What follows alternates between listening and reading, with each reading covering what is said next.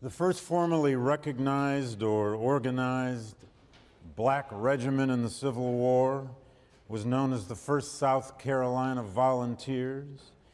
It was organized entirely and exclusively among freed slaves along the Sea Islands of South Carolina. It had an amazing non commissioned officer whose name was Prince Rivers.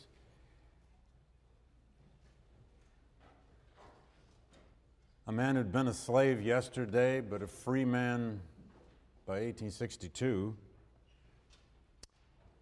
and whom and whose white commanding officer, Thomas Wentworth Higginson, said in another land and another time he could command any army in the world. Thomas Wentworth Higginson was an abolitionist from Worcester, Massachusetts, who ended up the colonel and the commander of that regiment nearly 1,000 freed slaves recruited among the roughly 35 to 40,000 former slaves along the Georgia and South Carolina Sea Islands. Higginson went on to write a great book about it called Army Life in a Black Regiment. And among the uh, remarkable descriptions he left in that classic is this description from Thanksgiving Day 1862, so it's November 62.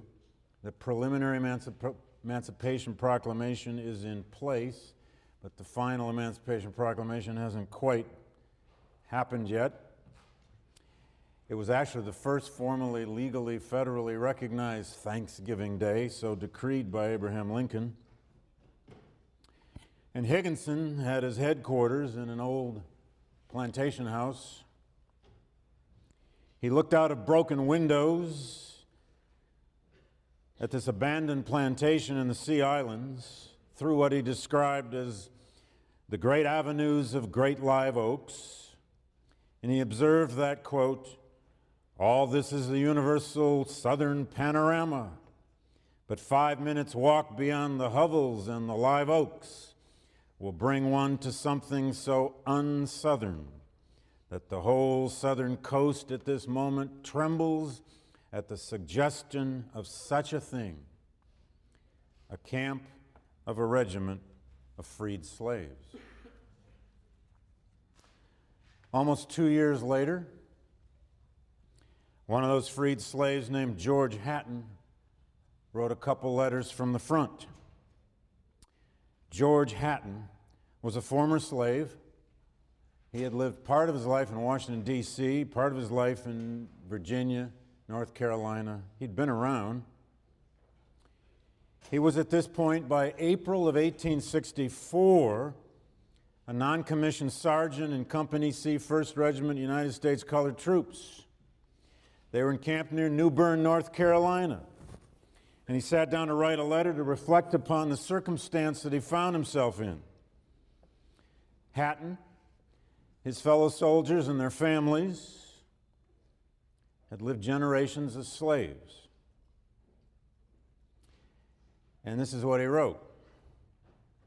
He says, though the government openly declared that it did not want the Negroes in this conflict, I look around me and see hundreds of colored men armed and ready to defend the government at any moment. And such are my feelings that I can only say, the fetters have fallen. Our bondage is over. A month later, Hatton's regiment was encamped near Jamestown, Virginia, and he didn't miss the irony of being at Jamestown, founding site of Virginia. And into his lines came several black freed women who all declared they had recently been severely whipped by a master. Members of Hatton's company managed to capture that slave owner, a Mr. Clayton, the man who had allegedly administered the beatings on these women. The white Virginian was stripped to the waist. He was tied to a tree, and he was given 20 lashes by one of his own former slaves, a man named William Harris, who was now a member of the Union Army. In turn, each of the women that Clayton had beaten were given the whip and their chance to lay the lash on the slaveholder's back. The women were given leave, said Sergeant Hatton, his words, to remind him that they were no longer his, but safely housed in Abraham's bosom and under the protection of the Star Spangled Banner and guarded by their own patriotic, though once downtrodden race. In Hatton's letter, he once again felt lost for words to describe the transformation he was witnessing. Oh, that I had the tongue to express my feelings, he wrote. While standing on the banks of the James River on the soil of old Virginia, the mother state of slavery, as a witness of such a sudden reverse, the day is clear. The fields of grain are beautiful, and the birds are singing sweet melodious songs, while poor Mr. Clayton is crying to his servants for mercy.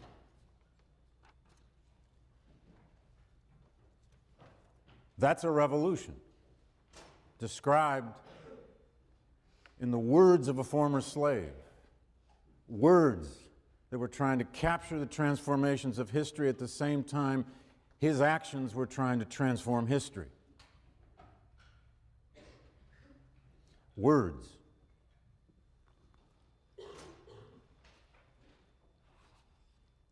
Now, we will forever debate in this society the meaning of the Emancipation Proclamation.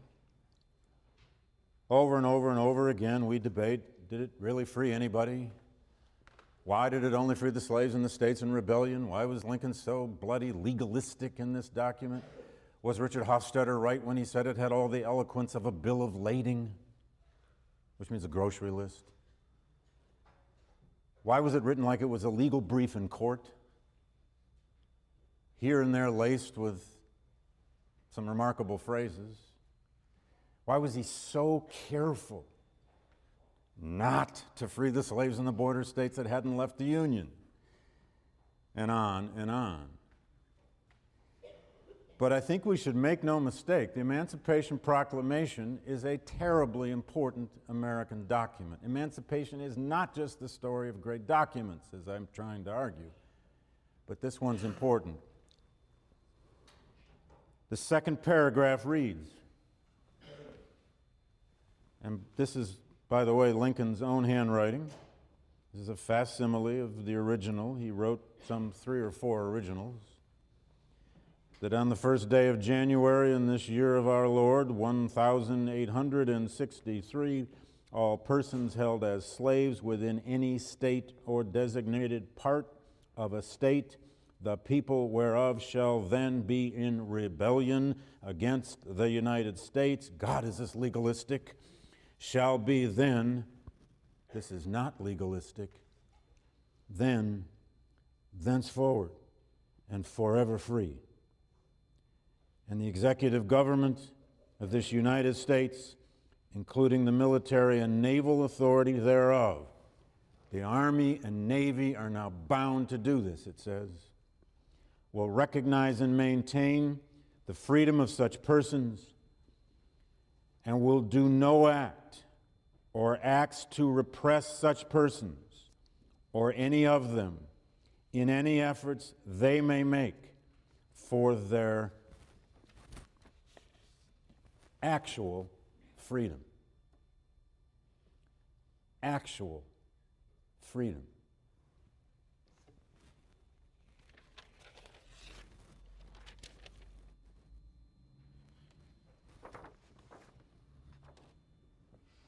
Now, yeah, it was a limited document.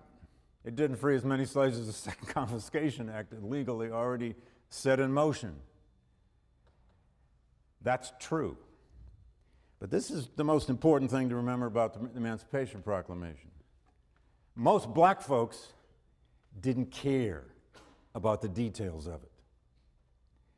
What they cared about is the, that the United States government had acted and said they were going to be free.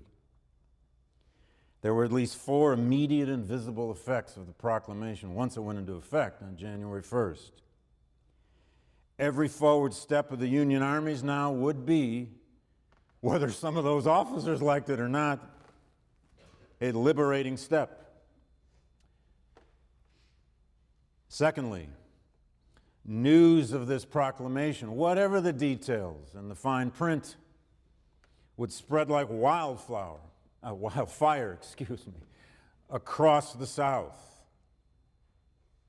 And it would bring about, there's no question, it will bring about increased activity, increased flight, increased movement toward Union lines by freed people where they can do it. And there's all over, all over the record, we have testimony of Confederate soldiers themselves, of Southerners, white Southerners themselves, saying they first heard about the Emancipation Proclamation from their slaves. Third, it committed the United States government in the eyes of the world. And it's terribly important when we remember that Great Britain was on the verge of recognition of the Confederacy. More on that a bit later in the course of how that foreign relationship and the problem of Civil War diplomacy is being managed by the two governments, Union and Confederate. And fourth, on the second page of the Emancipation Proclamation, or is it the third, in another very legalistic paragraph, Lincoln formally authorizes once and for all, although it's already begun to happen, the recruitment of black men into the Union armies and navies and it authorizes a formal process now to recruit black men to the Union uniform. And before the war will end, about 10% of all Union forces will be African Americans, approximately 180,000, 80% of whom were former slaves from the slave states. Now, in that fall of 1862, Frederick Douglass put down his cudgel that he'd been beating Lincoln with for a year in his editorials, and he beat him bitterly at times. At one point in, in, in late 61, he called Abraham Lincoln the most powerful slave catcher in the world. That was Douglass's opinion of that denial of asylum policy, which said fugitive slaves escaping Union lines had to be returned if their owners were loyal Douglass, like many others, saw the nonsense in that policy early on. Douglass finally put down the cudgel and he said, with lovely irony, It is really wonderful, said Frederick Douglass, how all efforts to evade, postpone, and prevent its coming have been mocked and defied by the stupendous sweep of events. Its coming meaning black freedom. And I'd just say, lastly, add a fifth to that. Emancipation transformed the purpose of the war. Emancipation, more than anything else, will make the Civil War a war of conquest, a war of near totality on both sides. And it meant now, now that this was going to be a war of conquest on the South, social and economic institutions, it meant it could probably only end in unconditional surrender. Now, it's a complicated story as to how this will be enforced, of course, and I strongly urge you to read certain of those Lincoln documents in the, in the Mike Johnson Reader, and more importantly, to read at least that, that greatest hits selection I provided in the reading packet of the documents on emancipation, which, by the way, come out of a book called Free at Last, which is itself a 500 page collection of the greatest hits of the documents of the American emancipation, which are now published in five volumes, all of which are in the library or in the National Archives. But one of those Lincoln documents I don't want you to miss, I said the other day, was the James Conkling letter. It comes in August of 63 one of the reasons that letter is interesting is that it shows us that though Lincoln could be one crafty politician, and whether emancipation will ever truly succeed in this war, of course, depends on the Union winning on the battlefield. It really depended on all those deaths at Gettysburg and at Vicksburg and so many other horrible places. And yes, it's true large, large numbers of those Union soldiers who died didn't necessarily believe they were fighting to free slaves, nor did they even want to. But sometimes history is ahead of anyone's basic human individual motives, isn't it? But in this Conkling letter, so called, it's a public letter that Lincoln mastered this presidential art of the public letter more than any previous president. And it was his version of the news conference, which didn't happen in those days. It was his version of an exclusive interview with Anderson Cooper, or whatever the hell it would be today. Um, he wrote letters aimed at certain newspapers, which would then be reprinted across the country. This was a letter to James Conkling, a congressman from Illinois of his own party, who was opposing emancipation, who was, who was at least wary of it and worried about it. The great worry about the emancipation pro- policy, of course, was that white Northerners would not accept it. That white Northern soldiers would throw down their arms and say, I ain't fighting to free the slaves, I'm fighting to preserve the Union, thank you very much. Lincoln had that great fear himself. But God, read that letter. It, it's one of Lincoln's, it's Lincoln the ironist. It's also Lincoln the persuasive lawyer. In the second page of it, he says to Conkling, he's really saying this to white Northerners now, this, this letter got published everywhere. You dislike the Emancipation Proclamation, he says, and perhaps would have it retracted. You say it is unconstitutional. I think differently. I think the Constitution invests its commander in chief with the law of war in time of war. The most that can be said, if so much, is that the slaves are property. Is there, has there ever been any question that by law of war, property, both of enemies and friends, may be taken when needed. So there's that argument.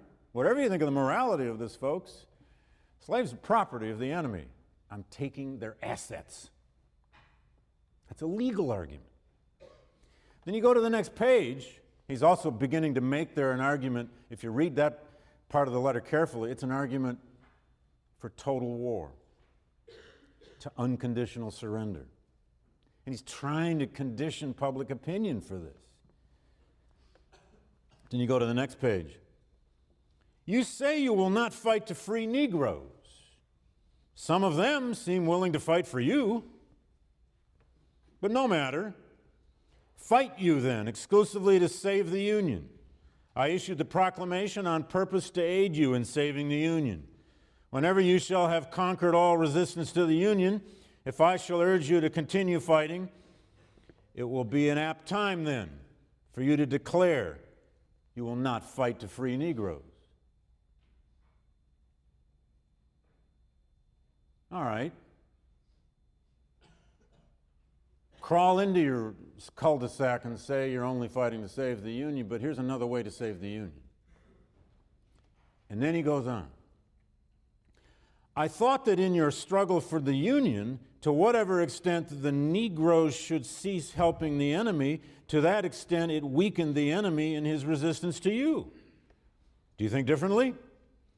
I thought that whatever Negroes can be got to do as soldiers leaves just so much less for white soldiers to do in saving the Union. Almost as if he's appealing to Conkling's racial self interest. Does it appear otherwise to you? And then Lincoln says, But Negroes, like other people, act upon motives. Why should they do anything for us if we will do nothing for them? If they stake their lives for us, they must be prompted by the strongest motive, even the promise of freedom.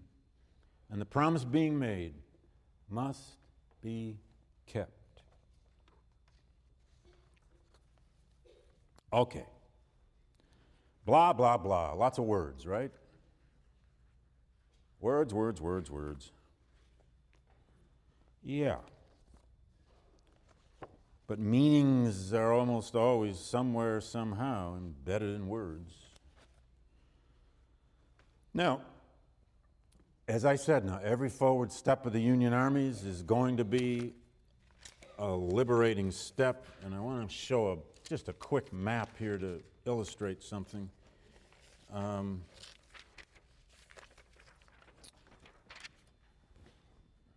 I can zoom in on that.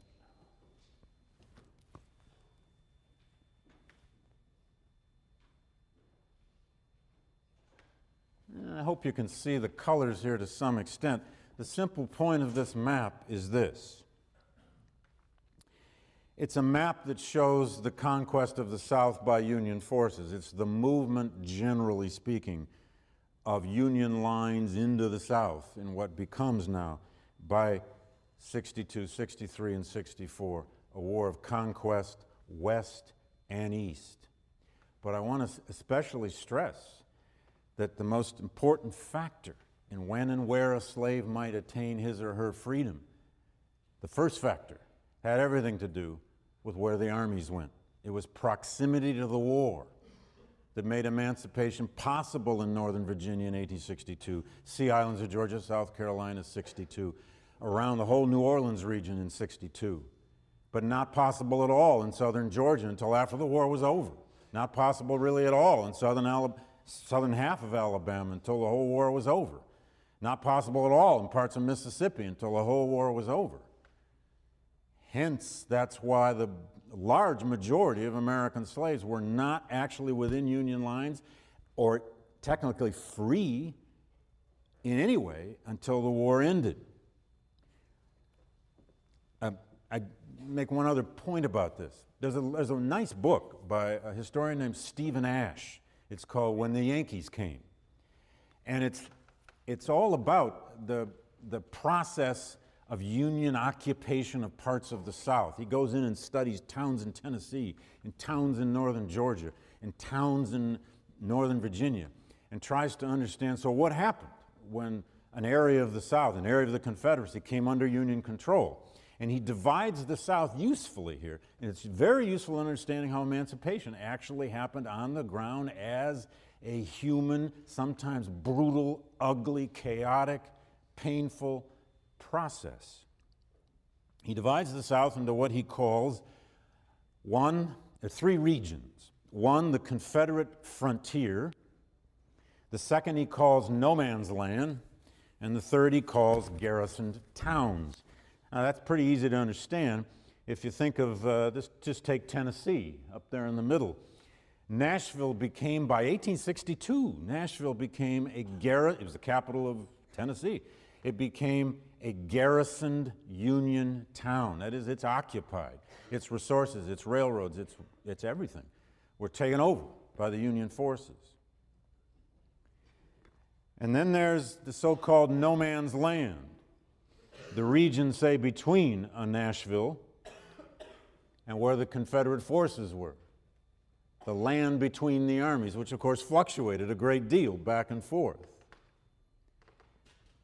And then lastly, he calls it the Confederate frontier, or at times he'll call it the Confederate hinterland. That is the land behind the lines that was never taken by Union forces. The land, the land behind the lines where Confederate resources, relatively speaking, remained intact. They're still producing cotton crops. In the summer of 64 in the fall of 64, and they're still planting in the whole southern half of Georgia and the whole southern half of Alabama, by and large, right on into 1865. But where you happen to be geographically was the first important factor, and where and how emancipation might occur, in proximity particularly to the armies. Now, a second factor that would determine when and if slaves would be freed was the character of the slave society in any given region. Were they in a densely populated slave region like the Sea Islands, parts of the Cotton Belt, or were they in sparsely populated areas? And it I mean, again, it, it had to do with geography. Were you in the lower Mississippi Valley? Huge concentrations of slaves. When Grant's forces moved down the Mississippi and eventually take Vicksburg by July 1863, this entire region, in fact, it is in the lower Mississippi Valley. This is why some people argue that the war, the Civil War was really won and lost in the West.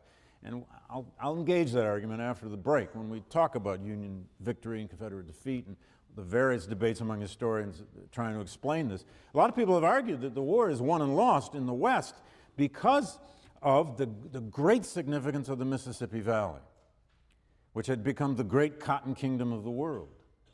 And when, when Union forces truly conquered the Mississippi River by the summer of 1863, there are thousands of slaves coming into Union lines. The reason that Grant and Sherman and other officers in the West began to create these things called contraband camps for freed slaves is because they didn't know what, what to do with them. And there are these amazing dispatches written by Grant uh, to, to the War Department saying, What am I going to do with all these people? How do I feed them? Where do I put them?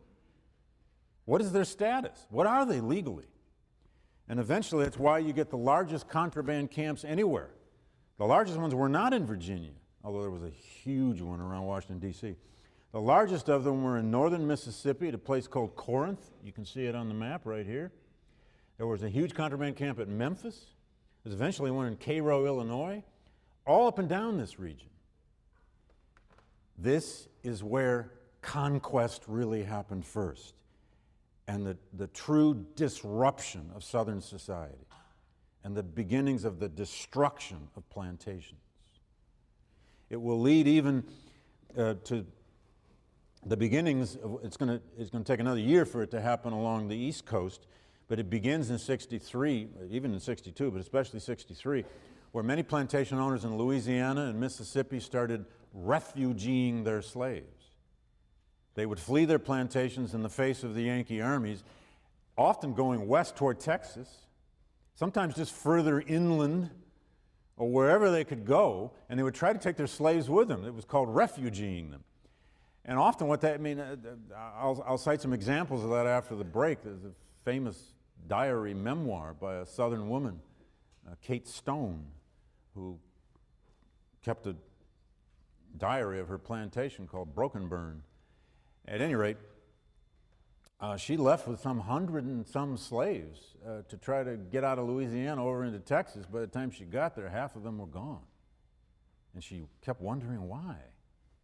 Gee, why would they leave? What Happened to their loyalty. Then, thirdly, uh, the third factor that would determine when and how and if a slave became free was indeed um, what policy was actually being enforced at any given time by those Union troops, or for that matter, by the Confederate troops, in terms of freeing slaves or not freeing slaves, taking them into their lines or not taking them into their lines, and establishing some kind of legal status. And then the fourth factor, of course, and this one you can't measure. You can know it when you read it and you see it and you hear it. And there's so many wonderful documents that demonstrate it. The fourth factor in when and how American slaves became free was their own ingenuity, their own initiative, their own cunning, their own bravery their own willingness to risk everything to try to get to something called freedom. And not knowing what that freedom would be when they got there. Would they be employed? Would they have shelter? Were they going to be able to feed their children? Could they get their wives and husbands out with them? What about women with three children? Where would they go? What would their status be? Would they actually have any rights? we learned so much about this, and please, in the, in the uh, reading packet, have a close look. I, I included uh, some of those uh, uh documents from the contraband camps where these superintendents of the, of the contraband camps were all asked a series of questions. They were asked things about the motives of the slaves that escaped into their camps. They were asked to describe why had these people come? They were asked to describe their physical conditions. They were asked to describe uh, what they thought, what they felt, what they said. And all these superintendents of all these contraband camps are just stunned at the, re- at the way that black folk keep coming in spite of the hardships, half clothed, half fed, if that. And they're stunned at the religiosity of escaped slaves. These superintendents write back and they say, These people sing and they worship all night long. Strange. But almost to a man, these superintendents of contraband camps, when asked what were the motives, they simply fall back on the most basic of things. They say things like, um, they wanted their freedom.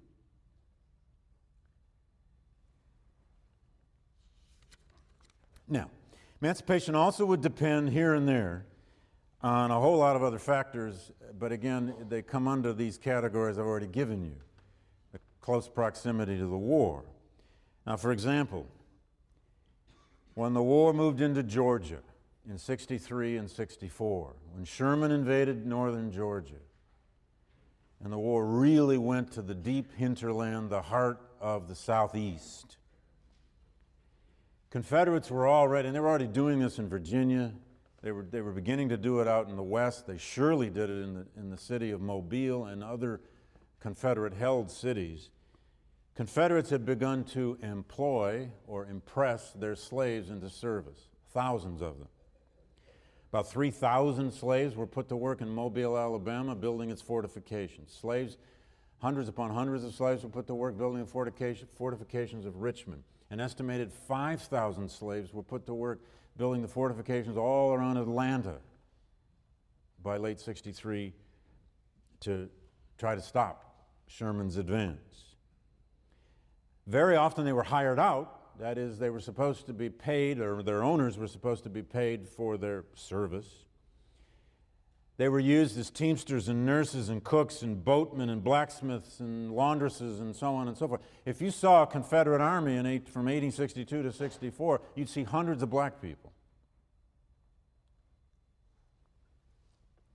Well, and as those armies moved, sometimes those slaves had opportunities to flee. In the wake of battles on any scale, some slaves would always flee. They were often um, used as the burial crews on both sides. They were also hired out, and this was really significant in Virginia, to the ironworks in Richmond. The Tredegar Ironworks at one point employed almost 4,000 slaves who tended to be hired out from the western parts of Massachusetts and the northern parts of North Carolina. That movement of people on this scale, movement of slaves on this scale had never happened in the South. And in the midst of that movement, Lynda Morgan wrote a fine book on emancipation in Virginia, and he, she showed this for the first time that all this movement of, of hired out slaves to Richmond and other small ironworks, by the way, over in the Shenandoah Valley, meant a certain percentage of them began to flee and escape further north. They worked on railroad crews. Uh, it was estimated that in, in northern Georgia, during Sherman's campaign against Atlanta, that about 40% of all the women working as nurses in Confederate hospitals all over the state were slave women. That means they'd been taken off their plantations, their farms, or out of their domestic situations, wherever they were, and put to work in the hospitals. So, the point is, movement of the armies meant movement of slaves as well. And that moment of freedom, that moment of escape, that opportunity might come when you would least expect it. And that, that American slave had to make a choice every time. Do I go and risk everything or do I not? Let me tell you one little story amidst that. It's the other half of this book I just did. It's a young slave named Wallace Turnage. He was born a little, on a little tobacco farm in North Carolina in 1846, Greene County, North Carolina, sold by his indebted owner to a Richmond, Virginia slave trader named Hector Davis, who was one of the largest slave traders in the United States and kept enormous records. Spent about six months in 1860 working in the slave, the three-story slave jail auction house in Richmond. His job every day was preparing the slaves in what was called the dressing room to take them out to the auction floor. And one day he simply told, Boy, you're in the auction. And he was sold to an Alabama cotton planter named James Chalmers. 72 hours later, by train, he found himself on a huge cotton operation near Pickensville, Alabama, which is uh, right about there, right on the Mississippi border. Plantation with about 85 slaves. And the narrative he left us, which was discovered and lopped into my lap a few years ago, the extraordinary narrative he left, is the story largely of his five attempts to escape in the midst of the war from the age of 14 to 17. He was one passionate, half crazy, one might say, no doubt traumatized teenage slave who just couldn't be controlled. He ran away four times into Mississippi, the second two of which, certainly at least, he was always trying to get up to northern Mississippi to get to the Union armies, which he knew had controlled the whole northern tier of Mississippi by late spring 1862. In fact, three of his escapes over there were really, he would always go up the Mobile and Ohio Railway line. At one time, he was at large for four and a half months, hiding in other slave cabins and hiding in woods and forests and gullies and wherever he could hide, and he was always captured. He was trying to actually get to Corinth and the big contraband camp in Corinth, and he almost made it on his fourth try. He kept being captured by slave patrols, Confederate patrols, and so on. His master would always come after him because he was so valuable. He'd been sold, by the way, for $950 the first time out of North Carolina. He was sold for $1,000 to old Chalmers in Richmond. And Chalmers now got fed up in early 63 of constantly trying to retrieve this kid. And he took him down to Mobile, Alabama, and sold him at the slave jail in Mobile in the spring of 1863 for $2,000. That's about the price today of a good Mercedes Benz. Oh, well, as opposed to a bad Mercedes Benz. I'm not sure what that would be. Uh, and Wallace's fifth and final escape attempt, the one that succeeded, came after a vicious beating. He'd been beaten many more times than he could count.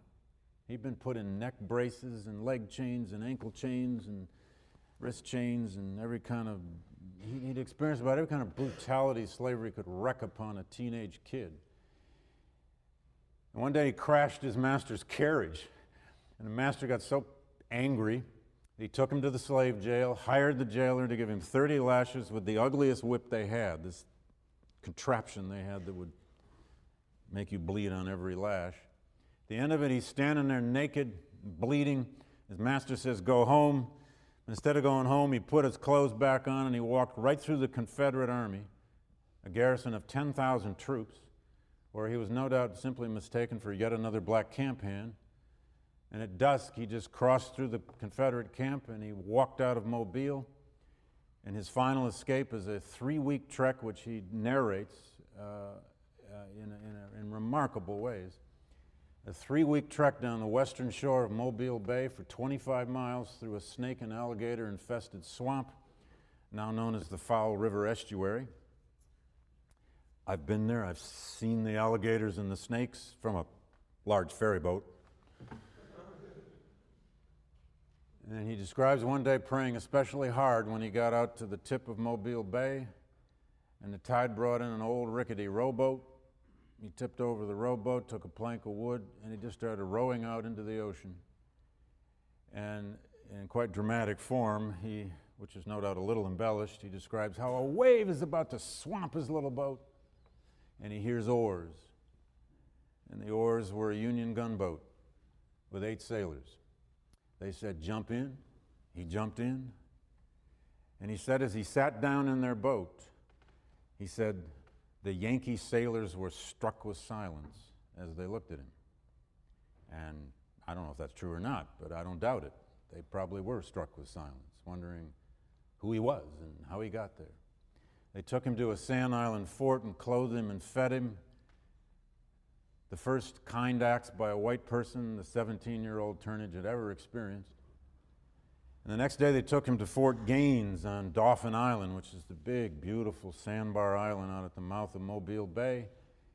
And he was brought before the Union commander of all forces in, in the area, uh, Gordon Granger, who interrogated him, probably because they wanted intelligence about Mobile. And Granger gave him two choices. He could either join a black regiment that they were forming at that very time in the Gulf region, or he could become a servant to a white officer. And Wallace chose the latter. Didn't tell us why, but probably because he'd had enough suffering. He'd seen enough of uh, his own war with the Confederates. And he served out the war for another year as the mess cook for a captain from a Maryland regiment whose name was Junius Turner. And Wallace was with that regiment in Baltimore, Maryland in August of 1865 when it was mustered out. He lived three years in Baltimore and then moved to New York City, where he lived the rest of his life till 1916. But by 1870, I found him in a census manuscript living on the 300 block of Thompson Street in what you and I call Greenwich Village. He got his mother, his four siblings, somehow out of North Carolina, and they were all living in a tenement house, surviving as part of the first generation of a black working class, former slaves in a northern city. He lived till 1916. He's buried in Cypress Hill Cemetery in Brooklyn, New York. The point of all of that is that these slaves escaping were real people with real names, real families, real hopes and desires. And those who survived, some of those who survived, told us what it meant. Now, um, the war, of course, raged on. And at the end of the day, it's a photograph, by the way, taken in 1862, I believe, um, in Virginia. The photographer simply called it a group of contrabands. The war raged on, and of course, in the spring of 1863, the Union armies will invade Virginia again. I'm going to come back to lots of this after the break when we get back to the military history and try to explain how the Union side won this war.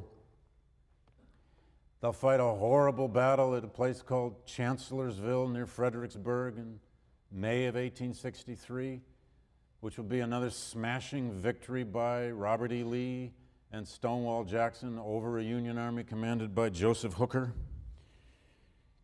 It will give Lee his occasion for his second invasion of the North, the riskiest of all, which will lead him up through northern Virginia, across into Maryland, and eventually all the way into Pennsylvania, and will lead to the fateful battle at Gettysburg, first three days of July 1863, arguably the most important military turning point of the war.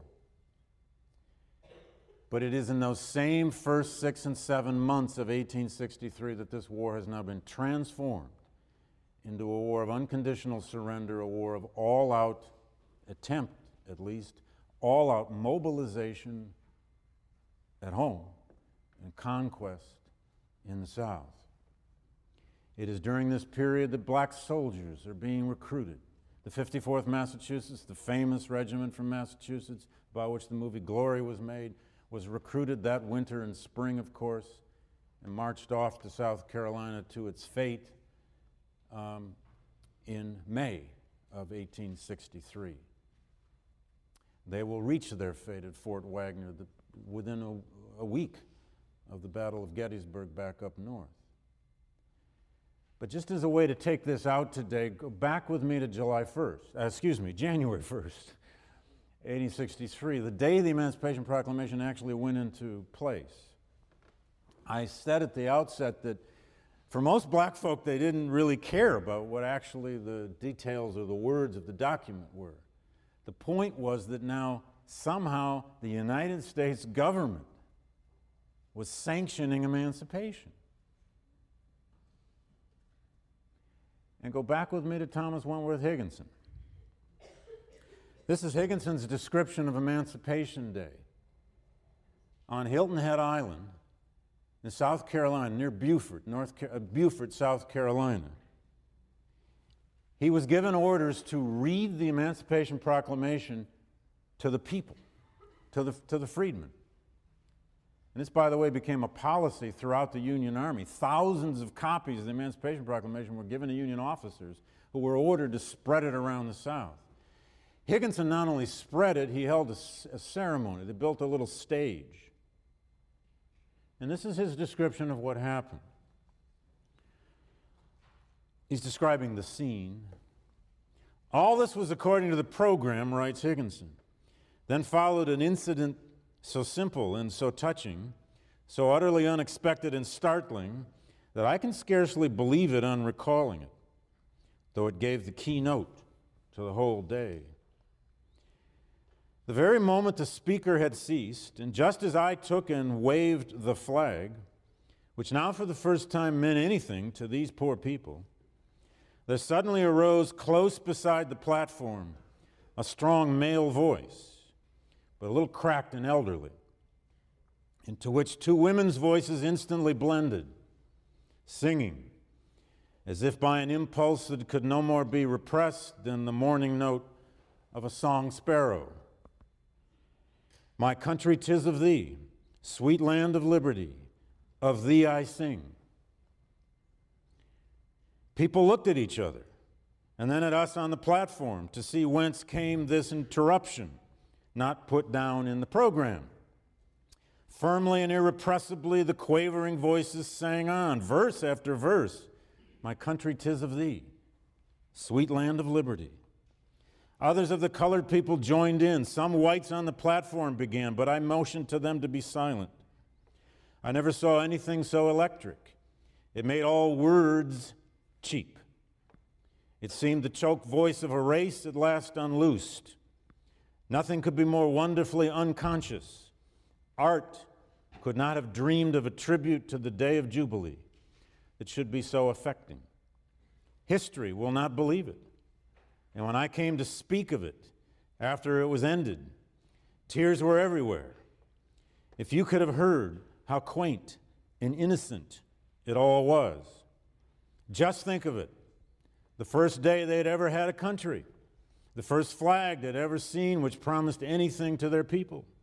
And here, while mere spectators stood in silence, waiting for my stupid words, these simple souls burst out in their lay as if they were by their own hearths at home. When they stopped, there was nothing to do but to try to speak. And I went on. But the life of that whole day was in those unknown people's simple song. Have a good spring break.